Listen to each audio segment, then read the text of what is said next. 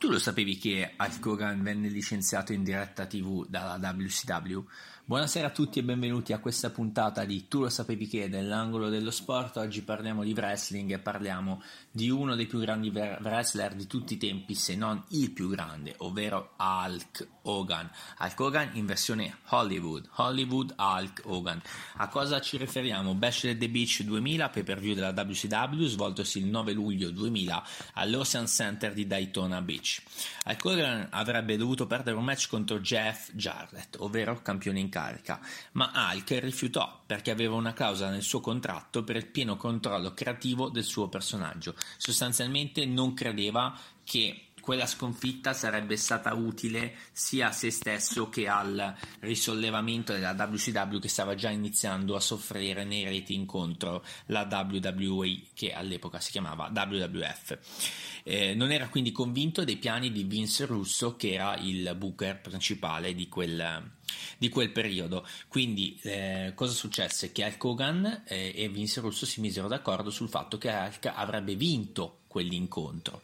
Ma appunto Russo sembrò acconsentire, ma in segreto disse a Jeff Jarrett una volta salito sul ring di sdraiarsi per terra. Abbiamo messo questa cosa, Hulk Hogan avrebbe dovuto affrontare Jeff Jarrett, quindi il campione in carica da WCW. Jeff Jarrett è esattamente quello che ora potete vedere sugli schermi dell'AEW o l'Elite Wrestling.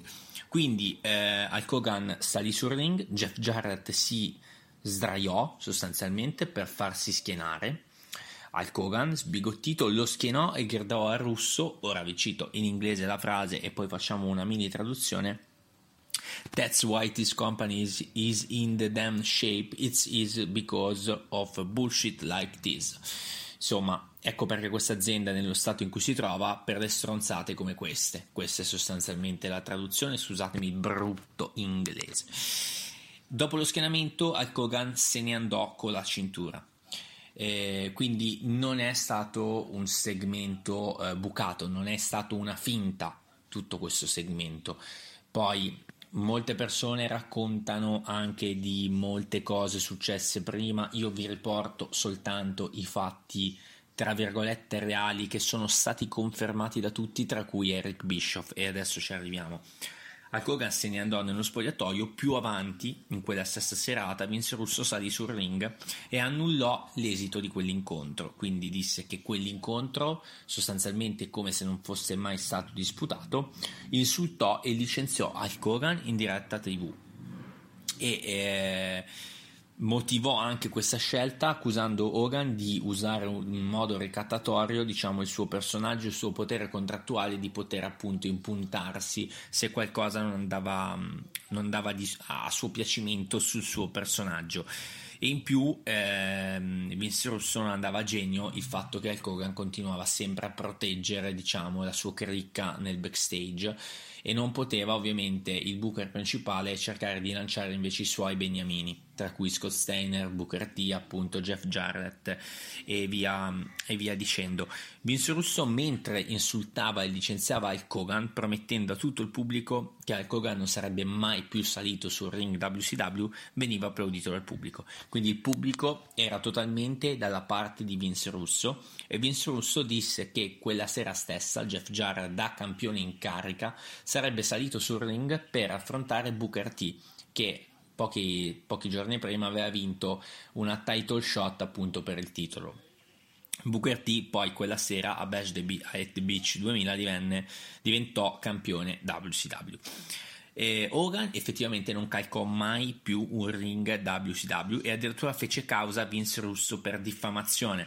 La causa nel 2003 però venne respinta per prove inesistenti. Addirittura i giudici dissero che quel, que, questa cosa che era successa in realtà faceva parte di un, di un, contesto creativo, nonostante tutti l'hanno smentito più volte, tra cui Eric Bishop, che appunto disse che l'episodio era reale. Bishop era presidente della WCW, non era presente quella sera perché era un funerale, quindi non poté neanche bloccare questa situazione che... Eh, che eh, fu messa mm, in atto e raccontò appunto come Russo fece tutto di testa sua, quindi tutto quello che lui fece sul ring possiamo dire che fosse improvvisato, ma nel senso che se l'era già studiato a tavolino. la goccia che ha fatto traboccare il vaso per Vince è stato proprio il fatto che Eric Bischoff quella sera non c'era. Eric Bischoff si eh, licenziò, si dimise in, come gesto di solidarietà per Hulk Hogan. I due andavano molto, molto d'accordo. Di lì a poco la WCW comunque fallì, quindi la WCW era già una federazione ormai sul, sull'orlo del baratro, eh, piena di vecchi campioni, vecchie glorie strapagate.